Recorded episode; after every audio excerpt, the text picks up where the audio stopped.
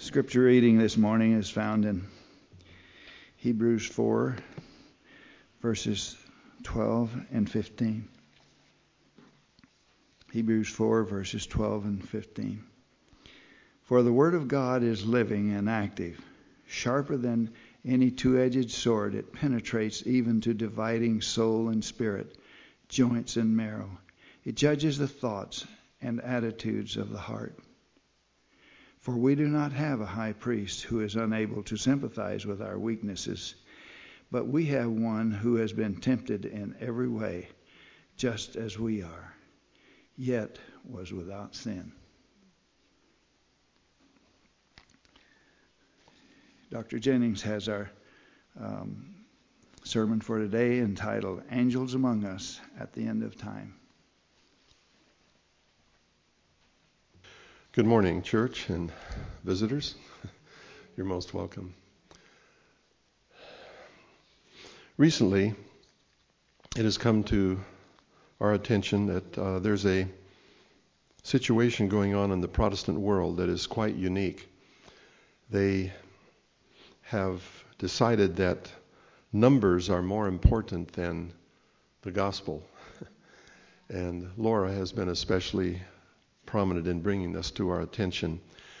Um, but it is true, many of the Protestant churches, uh, you know, the Baptists have many different divisions among their church, and uh, a number of their uh, number of their uh, different divisions have taken up with with this philosophy of um, playing down Jesus Christ.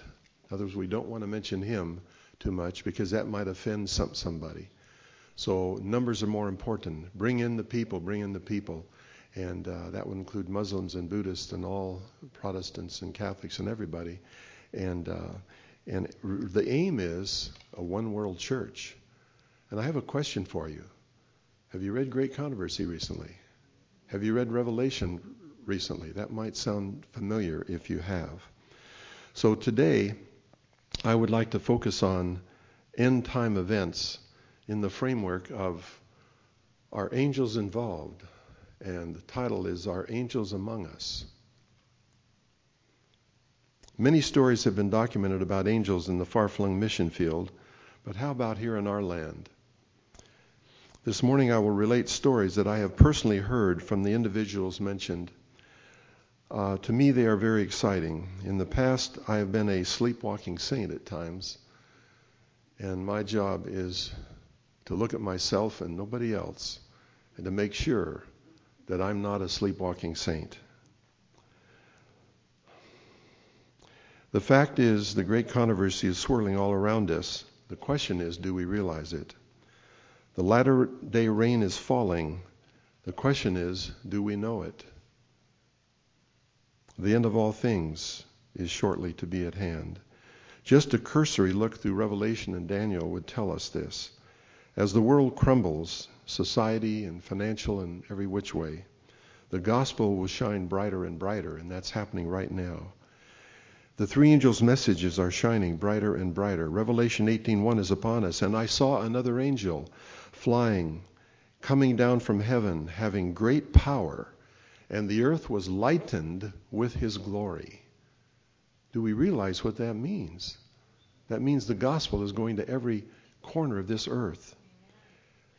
At the same time, Revelation tells us in Revelation 17, 7 1, Revelation 7 1, there are four angels holding the winds of strife, so that the servants of God may be sealed in their foreheads, and so that the gospel may go to all of the world. Then the great event, the Maranatha, the great second, second coming of Jesus Christ, will occur. You know, there'll be no army on earth that can prevent it. No social structure, no political structure can prevent the coming of Christ. So what about the angels? What are they doing? Hebrews 1:14 is a beacon light that answers some of the question that I ask you about the angels. Are they not all ministering spirits sent forth to minister unto those who shall be heirs of salvation? I love this. It's a positive declaration to those who shall be heirs of salvation. Not might be, not maybe, shall be heirs of salvation. This is a positive thing. Here we have a word from our Redeemer that He has sent angels to guide us and to minister us as we walk along life's pathway. Um, just a few verses as we open our presentation of the subject this morning. Just a few verses from the Bible. Um, Matthew 18:10. Take heed that ye despise not one of these little ones, for I say unto you that in heaven their angels do always. What do they do? Behold the face of the Father. So as we go along here, let's remember the angels that we're going to talk about, they came from God's throne. They're ever beholding the face of the Father. That speaks very loudly to me. Then we have another one from Psalms 34 7. The angel of the Lord encampeth around about them that fear him and delivereth them. There's a promise from our Savior. Angels will watch over us. Another one from Psalms 92. For he shall keep his angels charge over thee to keep thee in all thy ways. A similar thing. Now it's very interesting to us that our arch enemy, Satan himself, knows all about this. For on one occasion he quoted scripture to Jesus himself in that wilderness. Comes in Luke 4. For it is written, this is Satan talking now. For it is written, He shall give His angels charge over thee to keep thee, and in their hands they shall bear thee up, lest at any time thou should dash thy foot against a stone. And Jesus answering said unto him, Satan, It is said, Thou shalt not tempt the Lord thy God. And when the devil had ended all the temptation, numbering three, he departed from him for a season. So even the devil knows about these holy angels that are given this commission to guide us into eternity. Then one last one. When the Son of Man, this is Matthew 25, 31. When the Son of Man shall come in his glory, and all the holy angels with him, then shall he sit upon the throne of his glory. And as we know, he'll come down through the clouds in the sky. It's interesting that he says all the holy angels will come with him. My friends, heaven will be silent for that period of time. Never before has heaven been silent, but it'll be silent then. I have a few other notations here from books that were written about 100 years ago that are harmonious with Scripture. Listen into these thoughts just briefly. They were given to understand that God would sooner send every angel out of glory to make a hedge about faithful souls than have them deceived and led away by the lying wonders of Satan. Great Controversy 560. The work, this work keeps the angels very busy. Each has his own specific work to perform. Angels go forth in every direction daily, including Sabbaths. Angels are constantly passing and repassing each other in their upward and downward flight, fulfilling the mission of love. Does space have any barrier here?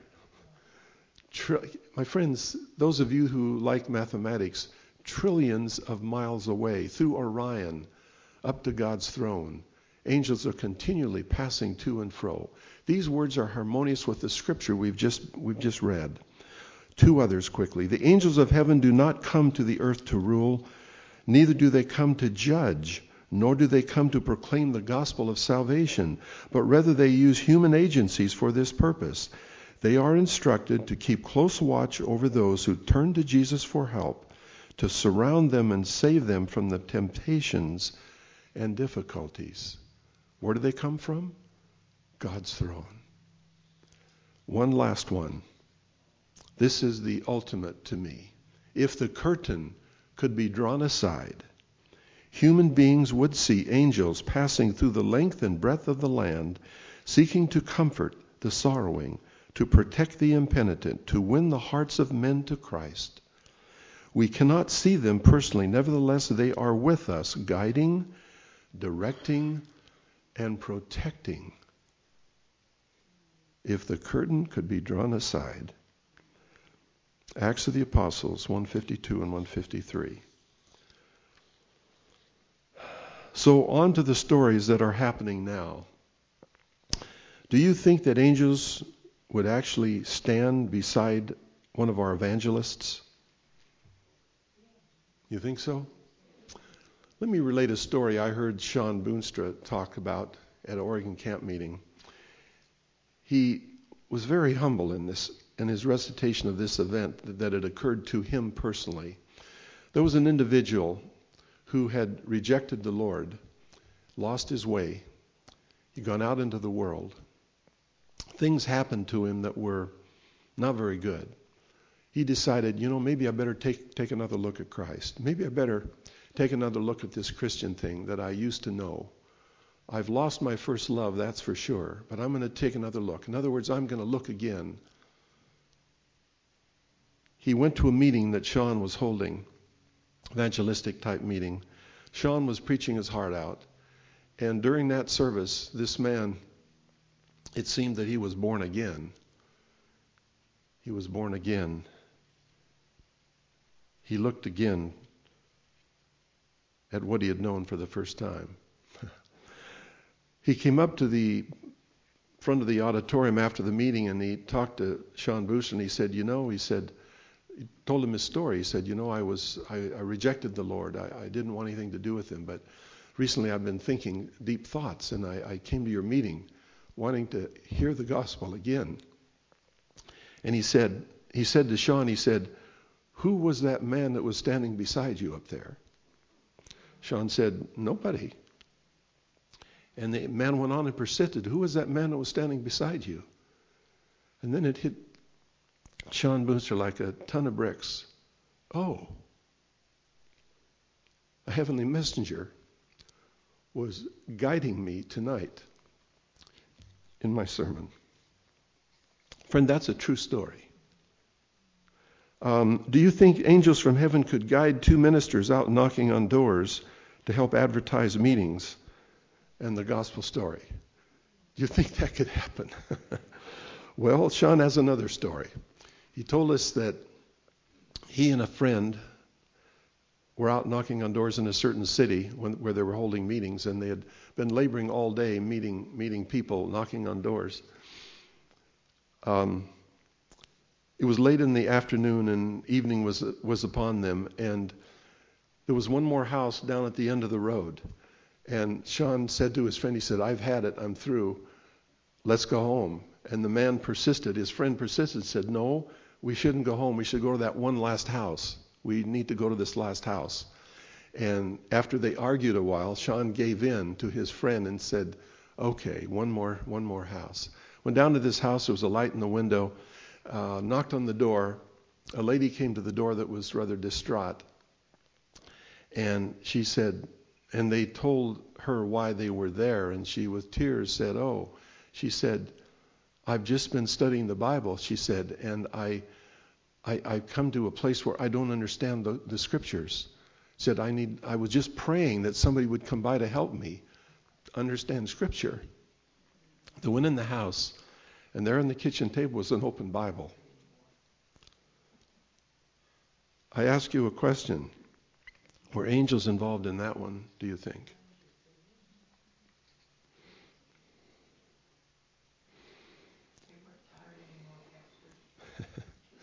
They weren't tired anymore. No, I think that gave them a recharge. Now, do you think angels from heaven would show up in a disguise on this earth? You think so? Recently, I heard a story that just shook me to my foundation. Um, one of our premier evangelists, Walter Veith, by the way, he now he now has um, he's on Galaxy 19 along with Hope Channel, 3ABN, LLBN, and all all these channels that we have, all these organizations that we have. He has his own channel now, um, and um, he he I, I heard I saw and heard him relate a story that is just to me very very profound. I believe he was in a European city. He goes all over the world now preaching the gospel. He's a, he's a dynamic man. He's, he's just, I can't believe his, his knowledge base, history, Christian history, and the gospel It's just phenomenal. He related this story that was just amazing. Um, he was in this city, and it was it was a city filled with atheists and agnostics, and he decided to hold meetings there. And he night after night he held these meetings and he noticed a, a funny thing that was happening. Every night the building would fill up, but there was one seat that would always be empty. It was right there. The left to my right, your left front seat, the corner seat was always empty until somebody would walk in and fill it. And night after night this happened. And that individual happened to be a Down syndrome young man. You know, from visual appearance, you can tell somebody that has the unfortunate uh, Down syndrome. And night after night, he would sit there. One night, the the crowd became very angry at him, and uh, came up on the platform as though to to to harm Walter Veith. This young man jumped out of his seat, ran up on the platform, and put his arms around him as to protect him. Very strange thing a very strange thing. Then um, they had to move across the city to complete the, the, meetings. They moved to another side of the city. It was quite a distance away, and to, to finish up the, the meetings. I don't know the reason for that, but that was the fact, the fact of the matter. And so the first night there, again, the audience was full. That seat was empty, and nobody filled it. Another meeting seat was empty. Then, about the third night, the the um, in the side door came this same man clear across town. Here he came again and sat in that very seat. Went on that way for a few nights, and then um, next the meetings became rather unruly, and, and some rude people were, in essence, threatening Walter Veith. And this young man went up on the platform and stood right beside him again. And at this point, Walter Veith couldn't take it anymore. He took this young man by the shoulders with his both hands on his shoulders and said, Who are you?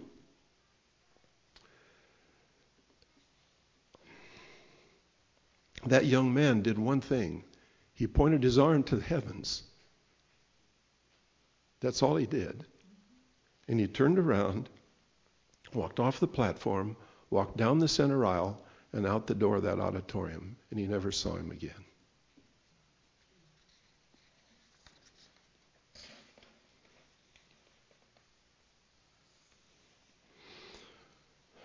Just three weeks ago, we went to It Is Written seminars that are held every fall across the nation. There's about eight of them in different big cities. Uh, one of their sites is Monterey, California. Um, We'd been down in that area previously when one of our children went to academy there. It had been many years, and um, fortunately, we left our map at home. But of course, you know, I knew the way. I mean, you know, um, it was dark. Have you ever been lost in a large city after dark? Wanting desperately to get to the meetings they were starting and not wanting to miss anything. Have you ever had that experience? I turned off on a certain off ramp off the freeway, went into the city of Monterey, not knowing where I was going, had no clue. And I had to turn, it was kind of a one way street thing, and I had to turn around. So I, I went down a certain, certain off, off road there, and suddenly it became very, very dark. It was absolutely dark. There were no street lights on that road, and I, I didn't know what I was doing. I was praying. I literally was praying, Lord, I had my wife and daughter in the car, and uh, Laura was supposed to be with us, but she was delayed on her trip, so otherwise she'd have been there experiencing this too. But in any event, um, I, w- I was I stopped beside the road, and it was it was just dark. It was pitch dark, and I noticed that across the street a pickup drove up, and a man got out of the pickup. I didn't know what else to do, but to roll down my window and say, Sir, do you know where a certain place is, our destination? And he, he didn't know. He just walked over to our car. You know, it's pitch dark. I mean, is that sensible? I, I'm not, wasn't sure it was, but yet I didn't know what else to do. So he got out, he came to Mona's side of the car and got out his little phone and da da da da da. Oh, he said, you need to go, and he gave us directions to where to where to go. And I was very grateful. And then I I rolled up my window, and the man went off in the darkness. I don't know where he went. Um, now, my friends, I'm not, I'm not saying that was an angel, but I'm saying it just might have been because he, he gave us directions to where to go, and he just went off in the darkness. Uh, we arrived on time, and we're at our first meeting.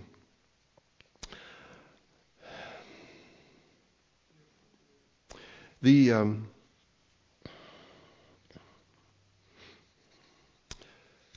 we were there for the weekend. Um, we heard the update from Pastor John Bradshaw, who's now the speaker director of It Is Written. Some exciting things are happening, and we're going to get into those in a little bit here. Um, one thing that It Is Written is doing that that's outside the United States that's very exciting and shows that I think the end of all time is here. When Jesus said, This gospel of the kingdom shall be preached in all the world for a witness to all nations, then shall the end come. A few years ago, who would have ever thought that the Kalahari Desert in Africa would be a place where the gospel would be given? Would you even dream that possible? Well, what it is written has done a few years ago, they decided let's let's fix that. Let's do something about it. Let's follow Jesus' command, go into all the world.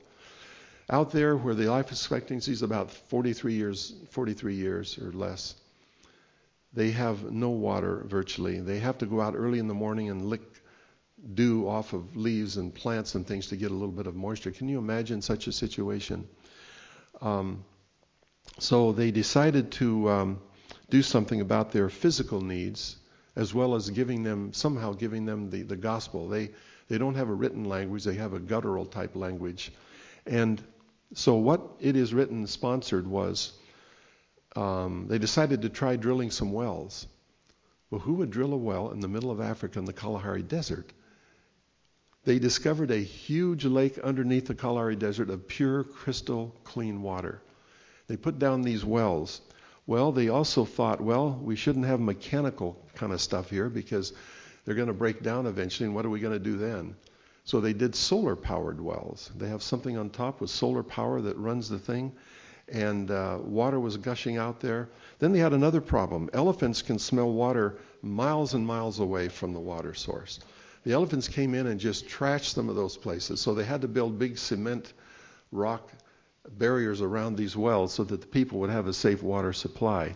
But once they had established that for the people, they got the idea let's put the Bible on a solar powered iPod. Solar power, no batteries. You can't find a store to buy batteries in the Kalahari Desert.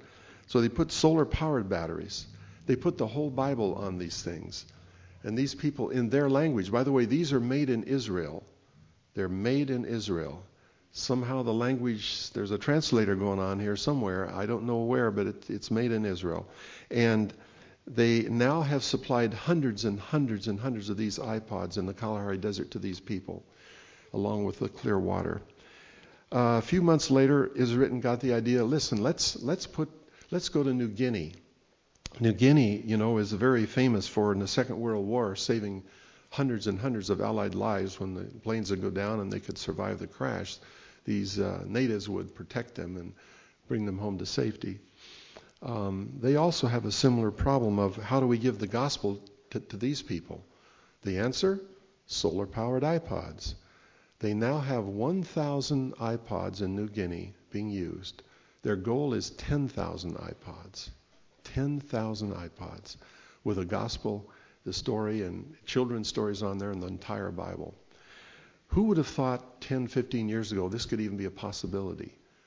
Things are happening like all over the world uh, recently, in the South American division, there were there was a weekend when they gave away millions of copies of, of evangelistic papers, such as Our Signs of the Times.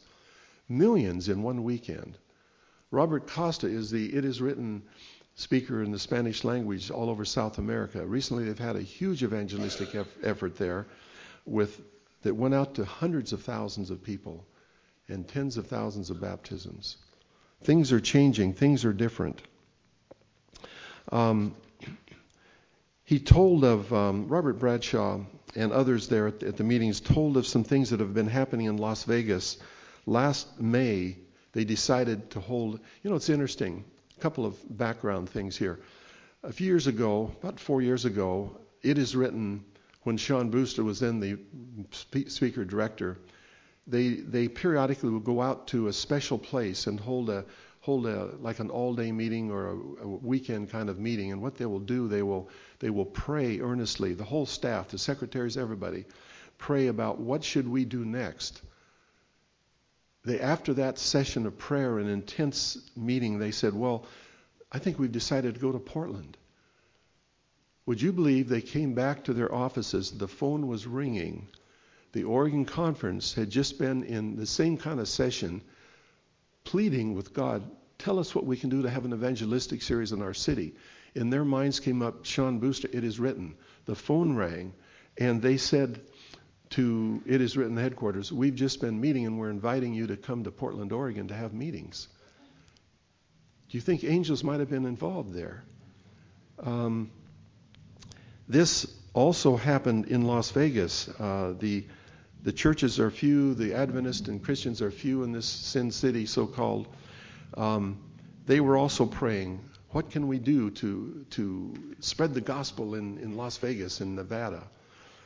Same kind of thing happened. They contacted It Is Written, and they responded immediately and, and went there last May and held a four night series of meetings on the gospel of Jesus Christ right in the middle of Las Vegas. Amazing things happened there. They found an auditorium that holds over 2,000 people, the Cashman Auditorium, and um, they filled it up. They had, had to have two meetings a day, one in the one in the morning and one in the evening, to accommodate all the people who wanted to, to come. They advertised it widely all over that city. And that is the preparation for what's coming starting this January, just in a few weeks. A, a month long series of meetings that's going to be held there in the same auditorium. But let me tell you just a few things that, that came out of the meetings that we heard in Monterey about those Las Vegas meetings. A man and woman were walking their dog on the street, and um, they were walking along and they saw an advertisement for the meetings. And the man, these were not Christian people, the man uh, saw the ad and he something stirred in him. He said, "You know, hon, I want to go to those meetings." She said, "I'm not interested. I, I'm not at all interested. I, I don't want to go." He said, "Well, I want to go." So they argued about it. So the end result was the man went, and the woman stayed home. Well, every night the man, the husband, would bring home brochures that he got at the meeting, leave them on the table. His wife couldn't help herself. She started reading them. Those two people are now studying to become Adventist Christians. Uh, another lady called in. She was kind of reserved. She um, uh, was just asking some. It's like the the person that just puts their toe in the water of Christianity. They want to get the foot in, just a toe, just to try it out a little bit. They want to jump in all fours. But this woman called on the phone and she said, "You know, I'm kind of interested in what's this all about and that kind of thing." Well, they got her her address, so the Bible worker went to her house and knocked on her door, no answer. Went a second time, knocked on her door, no answer. Went a third time, knocked on her door, no answer. What am I going to say next? She went a fifth time, knocked on her door, no answer. But they, the Bible worker didn't forget this contact, and later she was answering the phones at the center that they'd set up in Las Vegas, and and in came a call and the Bible worker discovered that this was the woman calling that she was knocking on her door. And the woman was calling to protest this miserable Bible worker that kept knocking on her door, and she didn't want her to come anymore. And so they started talking, and they, the woman was arguing a bit with the Bible worker, and she finally said, Listen, let's just let me pray for you. The woman said, I, am not, I'm not interested. The Bible worker kept persisting, Let me just pray for you. Let me, let's pray together arguing a bit about it. and finally, the woman said, Okay, okay, I'll let you pray for me. And after that prayer, the woman softened. Today, she's studying the Bible to become an Adventist Christian. You think angels might have been involved there? Um, now there's an amazing one. We were told this in good faith by the folks there at It Is Written in Monterey three weekends ago. There was a woman called saying, I want to know, I want to study the Bible. I want, I want to know more about the Bible studies that you're advertising. And the person answering the phone said, Well, where did you see the ad? And she said, Well, I saw a bulletin board on such and such a street. And the man said back to her, We don't have a bulletin board on that street. She said, Yes, you do. I saw it. It's right there. And I'm calling in the result of that ad. And he said, Well, ma'am, I'm sorry, but we don't have a bulletin on that street. We don't have a board there. She said, Well, I saw it. Yes, I do. Uh, so she later made a further contact, and the billboard, what wasn't there, yet was there, but it wasn't there, resulted in this woman now studying to be an Adventist Christian. Um, I wonder if angels might have been involved in that one. Um, 1,000 people are now studying the Bible in Las Vegas as a result of these meetings and the upcoming meetings that will be occurring in the latter part of January and February. Um, billions of people are now being reached by It Is Written, Voice of Prophecy, Faith for Today, all the other broadcasts, Walter Veith, 3ABN, all these broadcasts are going around this planet. Billions of people are being reached. It is written estimates that they alone are reaching about a billion people with the iPods. You know, once I heard Shawn Boonstra talk about going through the airport.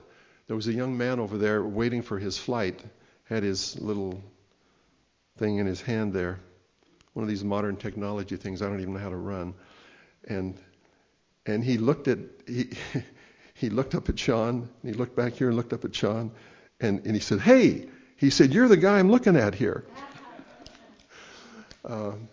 That's just a tiny little microcosm of what's happening. Okay, uh, part of the part of the meetings was a um, an amazing thing. You know, Shawn Boonstra, when he was in in Rome recently, became very ill, and he had to go on with his meetings. By the way, a number of things happened that I have confirmed. I heard about it, and then I had to confirm it with John Bradshaw three weekends ago. Shawn Boonstra had a laptop computer that had everything on it everything on it. The series of meetings for a whole month. Can you imagine everything on it that he was to use? Two days before the meeting started in Rome, some secretary or somebody was rushing by the table and tripped on a cord, and the the uh, computer crashed to the floor and was totally destroyed. He had to. John Bradshaw, Bradshaw told me this himself three weekends ago. He said he had in two days reconstruct from his mind everything he was going to talk about at those meetings in Rome. Can you imagine? And he accomplished that fact in two days before the meeting started that first night. While he was there, two weeks into the meetings, he got very, very ill. And he had to continue the meetings and did so the rest of the two weeks. He had a four week meeting. Uh, when he came back, he was so ill that he had to his heart was broken. He had to relinquish the chairmanship and the director speaker that it is written. Um, some of you may know the story, and forgive me if I repeat it to those who do, but when he was seven years old, he lived up in the wilds of Canada. And with his brother, he would, um, this is Shawn Boonstra now, he would, um, every Sunday night, he would prepare to watch the wild, wonderful, the wonderful world of Disney.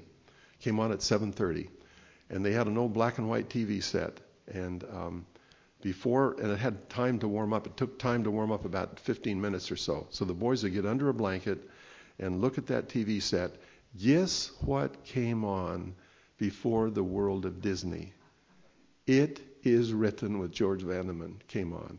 Now, a little seven year old boy, something was plugged into his mind. It is written. The man holding his Bible, reading out of his Bible there. Years and years later, when Shawn was a late teenager. He lost everything that his folks tried to teach him, and he was a rabble rousing teenager. God had his hand on him. God had his hand on him. He didn't know it. One time he was living with another friend in an apartment, and um, he came into the apartment after a troubling day, and there on his bedside stand was a Bible. He does not know how it got there. He didn't put it there. His roommates certainly didn't put it there. He didn't know how it got there. God had his hand on Shawn Boonstra. So you can imagine the agony when he got ill and had to relinquish after about seven years. They were diligently, prayerfully studying and praying diligently to God who can take the place of Shawn Boonstra. Well, they have the name of John Bradshaw. and uh, he's now taken over as director speaker. He gave his story at the meetings, and I want to try to relate it to you as best I can from memory, uh, as accurately as I can. He grew up in a Catholic home. Uh, when he was about nine years old, he became an altar boy. Uh, the folks were, in his words, fairly decent Christians, you know, of, of their faith. They they weren't um, Bible reading people, but they were they tried to follow along the best that they knew and guide their children. Well, Shawn at nine years of age, an altar I mean, I'm sorry, John Bradshaw, nine years of age, an altar boy, the Catholic Church. He began to have questions. He would look at the idols on the walls of the Catholic Church, and the only thing that made sense to him was the one of Jesus with his head off a little bit and the side was bleeding and the hands were bleeding. That can kind of make sense to him, but the rest of it he questioned. What, what's this all about? And as he went on into his teenage period, he kept questioning deeper and deeper and deeper. What is this all about? And certain things he couldn't handle. Things like, well, can a man forgive my sins? It's really not what the Bible says. Can a man forgive sins? That came up in his mind at, at the time. Um, can the blood, can they make wine into the blood of Jesus? Really? Can this bread be made the actual flesh of Jesus? Hmm. So later in life, when he was now in his early 20s, he became a very vibrant, well known um, radio personality in New Zealand, where he was growing up. In New Zealand, and he became very popular, making a lot of money on a radio call-in show. He had a, he was a co-partner with him. When he was in his uh, early 20s, somewhere around 23, 24, I believe it was, he decided, even with all that money staring at him for years to come, he decided, you know, I'm gonna I'm gonna leave New Zealand and see the world. I'm gonna see the world. And one of his desires was, in his own words, he wanted to sort out this religion thing a bit and see what he could see what he could do. He wanted, in his own words, he wanted to find truth. Can you imagine that? He wanted to find truth. Okay, so this this boy goes over to England, and he uh, started going asking around for the Catholic cathedrals. So he would find them and he would go to them, and in his own words, he said they just seemed cold to me. They just were just icy cold. There was nothing, there was no warmth there. And so he, he visited a few, and then he decided, well, I'm gonna I'm gonna go over to Ireland. Maybe I'll find it there. You know, that's the seat of Catholicism too. Well, he said, all right, I'll go to Ireland. So he went into a pub and asked one of the people there, where's the where's the best Catholic church in in Ireland in in this area? And he said, well, it's down the street there. And he gave him directions. So he went on down there, and he had the same impression. It was cold. It just there was no gospel there. There was no vibrant Christianity there. Coming out of that church in Ireland, he pointed his finger at the heavens and God and said, God, I will never go into another church until you show me what is truth. I will not enter another church until you show me what is truth. He gave that, hurled that challenge at God in Ireland. He then went back to England and he was just in great turmoil. By this time, he had very long hair, way down here. He had a ring in his left ear, and he looked quite a sight. And somehow along the way, somebody had given him a great controversy. He started reading that, learned about the name of Seventh day Adventism, and so he asked and inquired where the Adventist church was in London. and so somebody told him where it was and an address. So he and now he's quite interested, and maybe I found something I can believe in. And so he he went to this address, and as all it was was a door, just a door among some funny-looking buildings. And he said, "Well, I was expecting a cathedral. Is all he knew was cathedrals." And so he opened the door. He said, "Well, I might as well check it out." So he went up this long stairway, up to an upper room. It was a rather large room, and there were seven people in there plus the speaker, and five of them were old women and two older men. And he came in the back door, earring, long hair, disheveled looking, beard. In fact, he got a wavy beard too at that point, so you can get the picture of what he looked like there. um, the pastor, fortunately, came back and talked to him and started discussing the gospel with him. And he kept going to, to those meetings. And finally, he realized that he had found what he was searching for truth in his late in his mid mid 20s.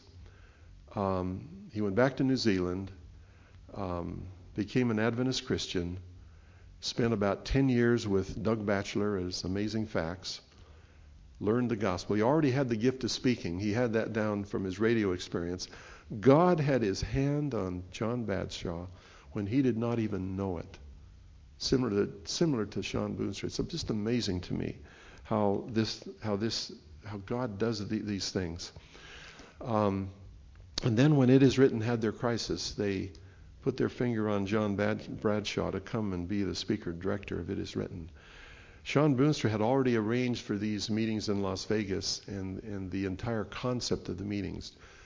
And he wasn't able to, to carry through with it, but John Bradshaw picked it up and running with it. And he, he's really a gifted speaker. We spent some time with him, talking with him at the meetings, and it was just amazing. This man has a gift of, of delivery, a gift of the gospel, a gift of warmthness, and, and just an amazing individual. So we were quite quite thrilled to be able to meet him and understand the uh, what is happening there. Um,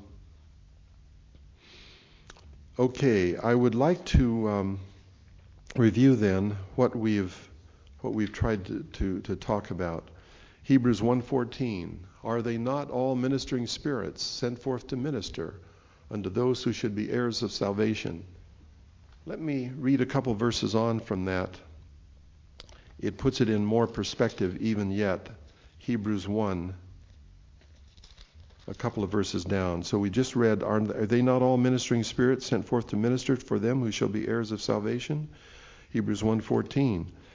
Um, then uh, following through a few verses down, how shall we escape if we neglect so great a salvation, which at the first began to be spoken by the Lord and was confirmed unto them that heard him?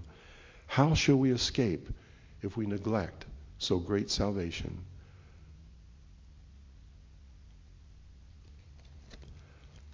Then, then we remember the statement uh, that the, if the curtain could be drawn aside, human beings would see angels passing through the length and breadth of the land, seeking to comfort the sorrowing, protect the impenitent, and win the hearts of men to Christ. We cannot see them personally, nevertheless, they are with us, guiding, directing, and protecting. Then let's not forget Revelation. Revelation 4.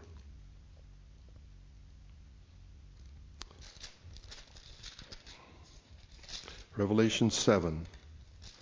Some of these great, great verses that tell us about the end of all things. Behold, I stand at the door and knock. If any man hear my voice and open the door, I will come in to him and will sup with him, and he with me. To him that overcometh will I grant to sit with me in my throne, even as also I overcame and am set down with my Father in his throne. He that hath an ear, let him hear what the Spirit says. My friend, our job is to open up our hearts and our minds to the Lord. And in Revelation 4, we need to pause there for just a moment. We're living at the end time. We're living at the end of the seven churches in Revelation 3 and 4. And to the angel of the church of Laodicea, that's me and that's you. Write, These things saith the Amen, the faithful and the true witness, the beginning of the creation of God. I know thy works. We can't fool God. He can see right through us. He can see our mind, our thoughts, our motives. He sees everything. I know thy works, that thou art neither hot nor cold. I would that thou wert hot, cold, or hot. So then, because thou art lukewarm and neither cold nor hot, I will spew thee out of my mouth. Because thou sayest, I am rich I am increased with goods, and have need of nothing, and knowest not that thou art wretched, and miserable, and poor, and blind, and naked. I counsel thee to buy of me gold tried in the fire, that thou mayest be rich in white raiment, and that thou mayest be clothed, and that the shame of thy nakedness do not appear, and anoint thine eyes with eye salve, that thou mayest see. As many as I love, I rebuke and chasten. Be zealous, therefore, and repent. Behold, I stand at the door and knock. If any man hear my voice and open the door, I will come into him and be with him. And he that has an ear, let him hear what I'm saying. At the same time, Revelation 7 tells us, After these things I saw, John speaking, I saw the four angels standing on the four corners of the earth, holding the four winds of the earth, that the wind should not blow on the earth, nor on the sea, or on any tree. And why did he why is this verse there? The Bible answers the question until the servants of God are sealed in their forehead, and so that this gospel of the kingdom shall be preached in all the world for a witness unto all nations, and then the end will, will come. I, I firmly believe that we are living at that end time. And remember, Jesus said in his own words, as it was in the days of Noah, so shall also it be in the days of the coming of the Son of Man. And in that day there were eating and drinking, giving in marriage until the day that the flood came and took them all away. And the Bible also tells us that there was only evil continually at that time. As we look upon our world, we see the same condition now. Um, and so, as the angels are holding the winds of strife, you know, as you look at the news and you see time and time again where you think it's just going to bust out in the new, in the in the Middle East, things are just going to go. Something seems to hold it back. Something is holding it back. That's so this gospel can be preached in all the world, and so Jesus will come. So this morning, my I submit to you that I firmly believe that angels are among us. Angels are among us, even though we went, went when we don't know it. Just this week in my office, I had a experience that I want to relate in closing. I had a man that came in. He had just been through terrible, terrible ordeal. He had a bypass surgery on his heart. The surgeon said, "Well, if you don't do it, you're going to die." And it was a prolonged course of about three weeks in the hospital, miserable, miserable time. And the man survived it somehow. And uh, he was telling me about this. He said, if I had it to do over again, I wouldn't do it. He said, I don't care if I live or die. He said, it's okay. He said, I just wouldn't go through things. And, and uh, his wife was right there with him, and, and she was, her look on her face, I looked at her face, and she was just puzzled and just worried and so on. And uh, so I got to talking to him, and finally he made a statement. I'm just waiting for those kind of statements among my patients, and just give me a little in, and I'm right in there if the Lord the Lord helped me to do that. But but anyway, um, th- this man said, you know, he said, if it wasn't for him, I wouldn't be okay. And I thought, oh, there it is. That's my opening. So then we started talking about the gospel and about Jesus, and I said, well, is, do you really you really believe the Lord, huh? He said, oh yes. He said, my friends, if you could see him, it would be the last person on this earth that you would think would be interested in the gospel. The last person. He didn't look the part. He just wasn't the part. Yet he was interested in the gospel of Jesus. And he started telling me how vivid his faith was. In other words, he had so much faith that he would die tonight. It was okay with him. It was okay. Faith. I, I believe these kind of people are all around us, all around us every week. They're around us. We need to be alert and alive to talk to them. Jonathan is alive in this church doing this very thing and talking to people and, and telling them about the gospel and, and encourage them to come to church where they can lear, learn more. So, anyway, angels are among us at the end of time. I firmly believe this. Thank you very much.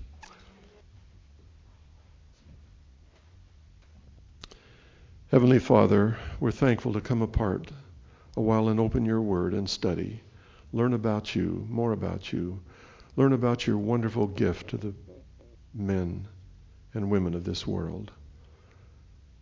Lord, may we all accept your gift that you offer. My grace, he says, is sufficient for you. In Jesus' name, amen.